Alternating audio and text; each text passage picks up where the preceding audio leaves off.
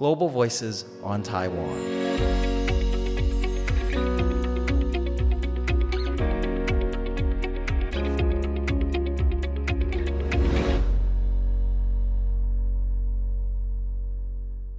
Welcome to Global Voices on Taiwan. I'm Rath Wang, a news producer and host.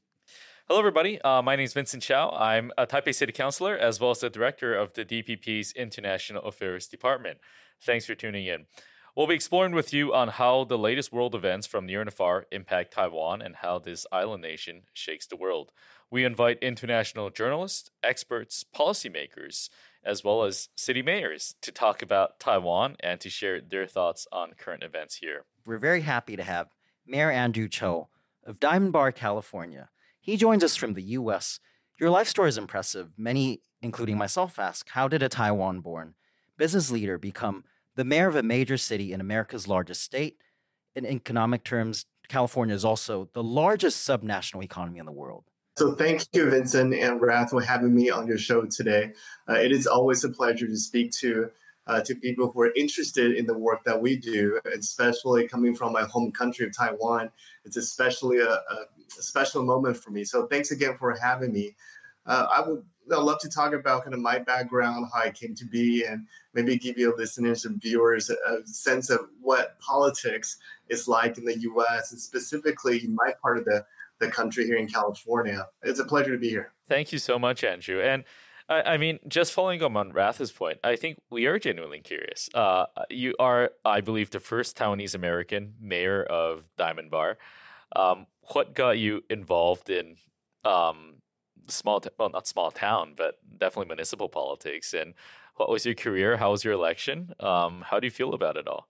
So my story really started back in the 70s. I was born in the late 70s in Taipei, Taiwan, and my family emigrated to the US in the early 90s. So I was about 12 years old when my family came to the US. And you know, back then there were not a lot of people that looked like me or sound like me on the political stage. And you know, having been an immigrant myself, you know, learning the language was a, definitely a challenge, and also getting assimilated learning about the political system and finally able to find a platform and to leverage the connections that we made and parlay that into public office where we serve our community.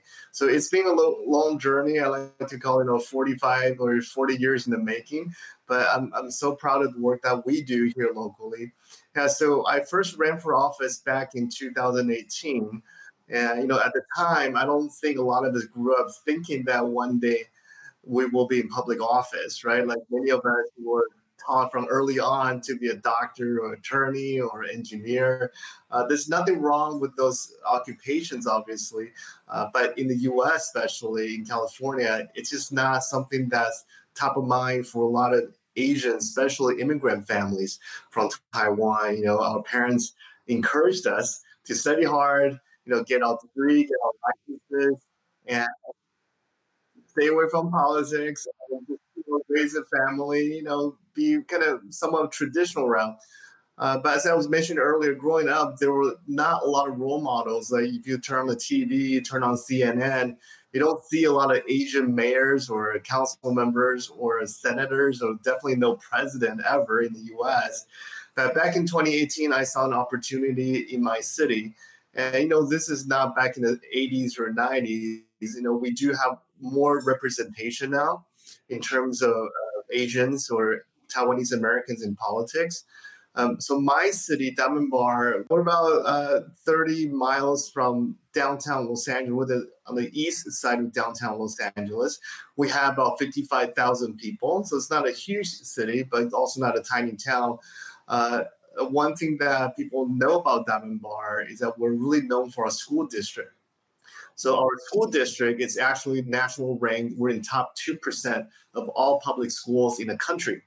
So because of that reputation, we have a lot of uh, Taiwanese families, Asian families, love to come to Diamond Bar and settle down and raise their kids here. And you know, honestly, that's why my my wife and I, my family, that's why why that's why we decided to move to Diamond Bar. It's really to raise our family. Um, and so when we came, we saw that there was an opportunity to be a voice, uh, given that we are Asian heavy. So in my city of 55,000 people, we're about 64% Asian. Wow. That's super high. Yeah, almost two thirds are Asian. So it's kind of it's kind of funny that when I sometimes host student groups from the local high school at the city hall, and you know I will take pictures and post about it, and our friends and relatives in Taiwan will, will ask, "I thought you guys were in America." essentially, the whole group would be Asian.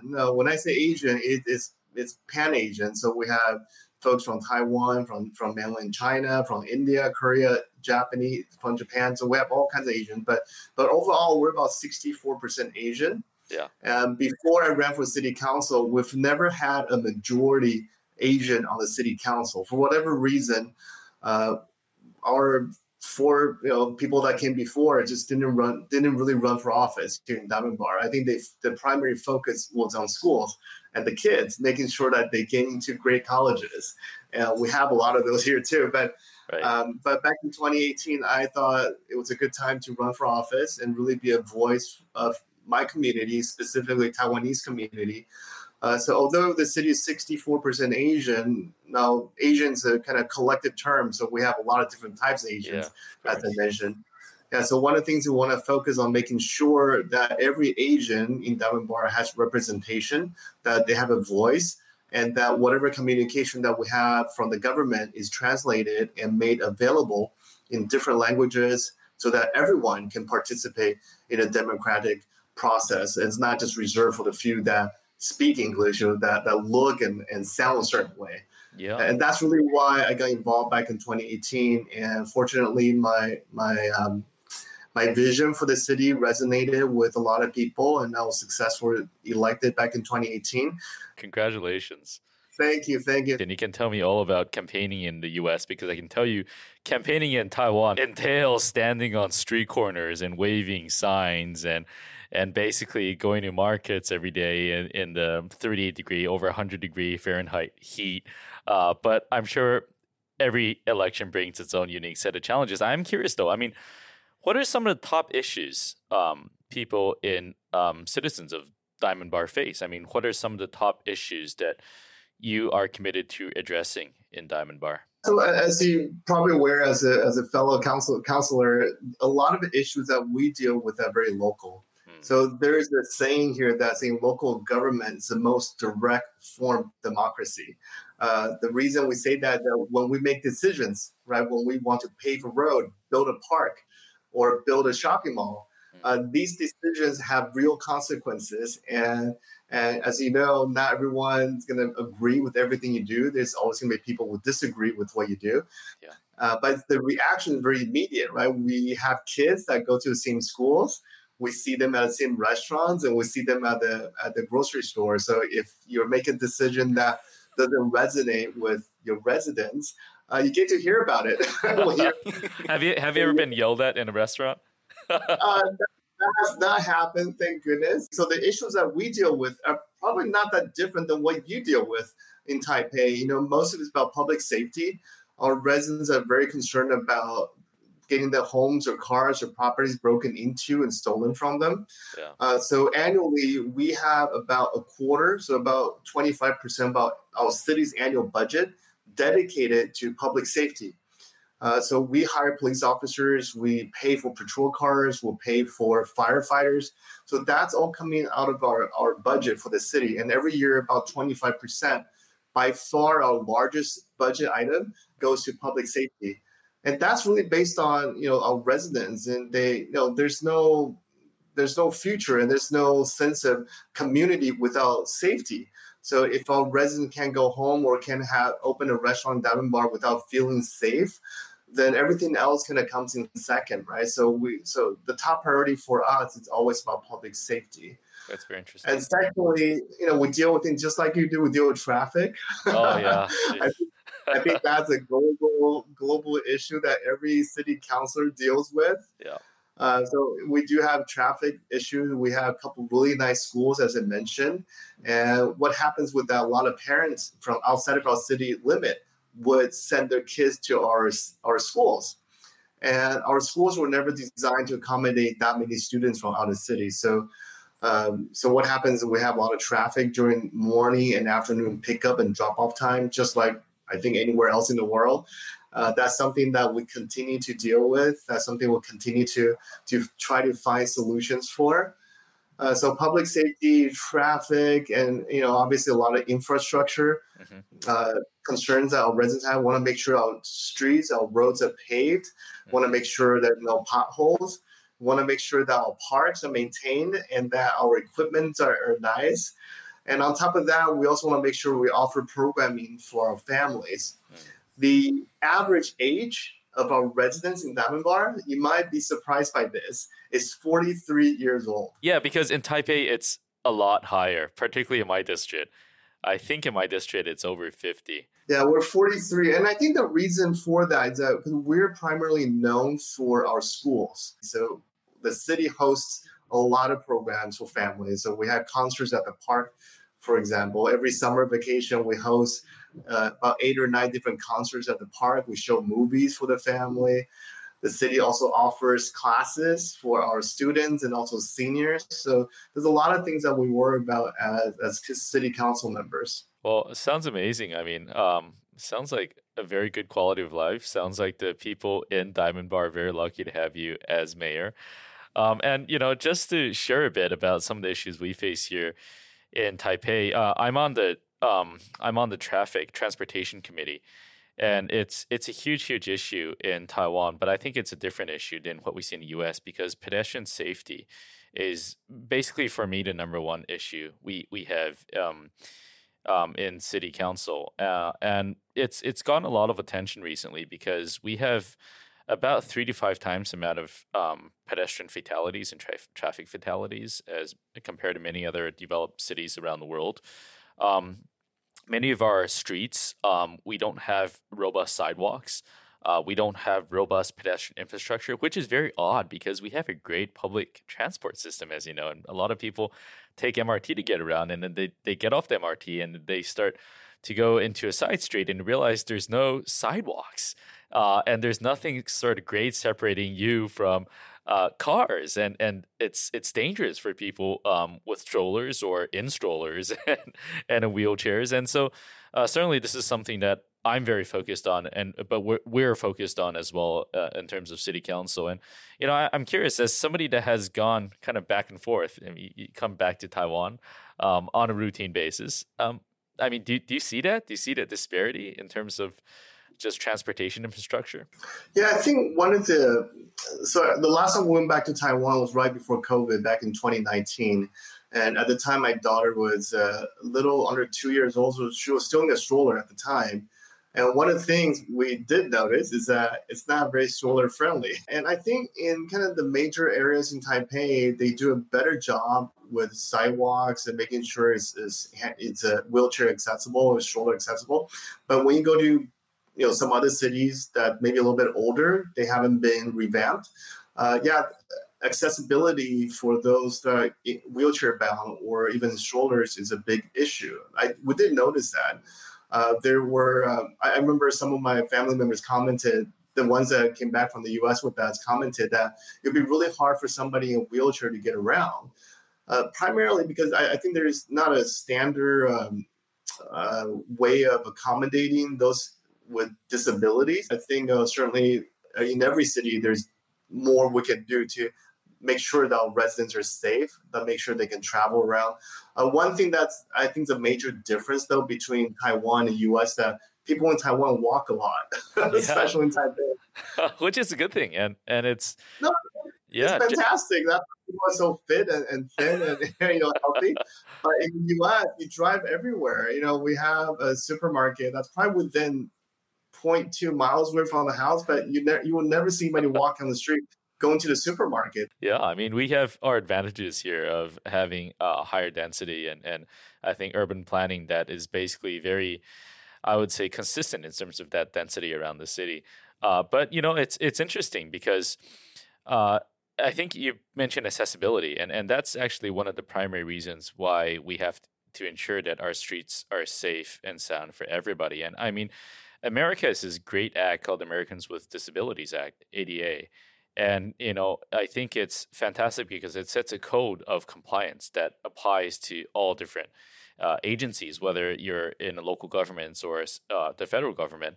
Um, and certainly, this is something that you know we need to continue looking into as Taiwanese people, which is how we can ensure a more consistent and safe experience for everybody um, that lives within our city. Um, you know, you had mentioned public safety as well.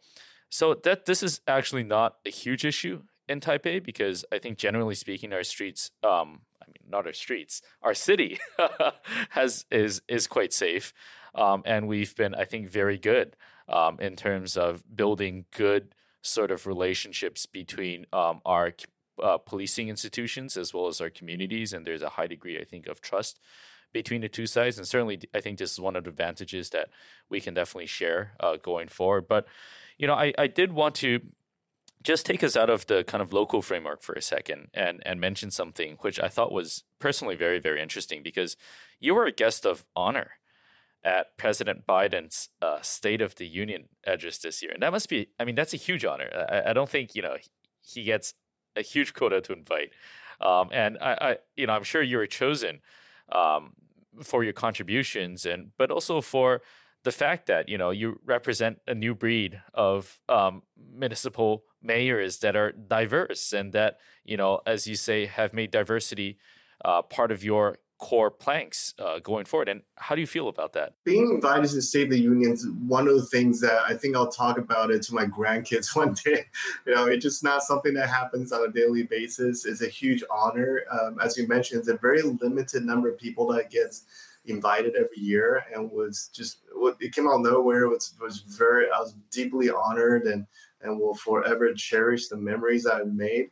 So I think that opportunity came about. It's really a societal shift to more recognition uh, of Asian representation in government. And this goes back a few years. So when COVID happened, uh, the entire Asian population became a target for discrimination. And there was a lot of violence that was committed against Asians. And that became a huge issue and a huge uh, uh, a, a, just a huge issue in the Asian community. And because of that, and I had an opportunity as elected officials to speak up at various events, and, and luckily we were able to build a coalition of not just Asian American elected officials, but Latino elected officials, African American uh, elected officials. Everyone spoke with one voice to say that, hey, you cannot discriminate against one group of people you know, because that discrimination can easily pour over into other groups. So we have to stop that where even begins. Uh, so during COVID, there was a lot of opportunities to speak up. I think that's for the first time in a long time where Asian Americans had a voice in mainstream media. You know, it's almost on a daily basis where we hear Asian American elected officials talking about COVID, pushing back on the narrative that somehow Asian Americans are to blame for the virus you know, every day we're on, and the, and I was also on some national media at the time to push back on that narrative. So combined with that, so once COVID kind of let up back in the late 2022, after that, and then we unfortunately had a shooting in Monterey Park. I don't know if the news traveled to Taiwan, but in Monterey Park in California, where it's, I believe there are about 80 or 90 percent Asian population, there was a mass shooting committed by an Asian man against other fellow Asians, Taiwanese and Chinese people mostly. And I believe 10 people were killed at a dance studio and 11 others were wounded prior to 2022. Uh, there was a whole series of them. There was a, a, Taiwanese church in Orange County where somebody broke into church when they were having a service and, and killed somebody, killed, I believe, killed a few people at a church in Irvine here in California. I think it was Dr. John Cheng, right, that got. Yes, yes. That um, yeah, he was a hero. Uh, yeah, I actually wanted to ask you a bit about that. Did that actually raise the profile of Taiwan in the U.S. because of that? Because of his bravery, saving everyone, and do you feel that Taiwanese Americans, Taiwanese Americans, and given that he was born in Taiwan. So when that incident happened in, in, in Irvine, it did bring up the word Taiwan you know, in a positive way because we have someone with Taiwanese descent that was jumping to, you know, save lives. So that really helped raise the profile of Taiwan. And I think that's what we're lacking here. So I think it's, it's contingent upon those of us who, are, who actually are from Taiwan uh, to speak up about my root as a Taiwanese American. And just you know, don't apologize for it, but be be proud of that and continue to raise uh, Taiwan's profile in the U.S. And just before we close, like how how um, does Diamond Bar and Taiwan interact? As mayor, I'm certainly open to that. I know a number of cities, in, know, neighbor neighboring cities have relationships, sister sister city relationship with Taiwan. I believe uh, West Covina has a sister relationship with Tainan, I believe, and there's a number of cities that have relationship sister relationship with cities in Taiwan. So as mayor, we're certainly open to that. Just like we'll be open to learning um, and benefiting from the experiences of other cultures, other cities. Yeah, we're certainly open to that. You know, if the opportunity ever comes up, if you have a delegation from Taipei that wish to visit us, we'd be happy to set that up. And vice versa, we might be coming to visit you one day. Yeah, that would be fantastic. I mean, as you said, I mean, this isn't limited to just um, Taiwan or United States. It's really about municipal relationships and finding best practices and finding ways to work together for the benefit of our residents here. And thank you again, uh, Mayor Andrew Chou. You've been such an inspiration. Uh, and it's so fantastic talking to you. And congratulations again on your election and reelection. And we hope to continue hearing uh, many great things uh, from you and from the Taiwanese American community in years to come. Thank you so much for joining us on Global Voices on Taiwan. To ensure you don't miss out on exciting insights from the island nation's captivating stories, make sure to subscribe on your preferred podcasts and social media platform. You can also check out our full video on YouTube. Take care and stay safe.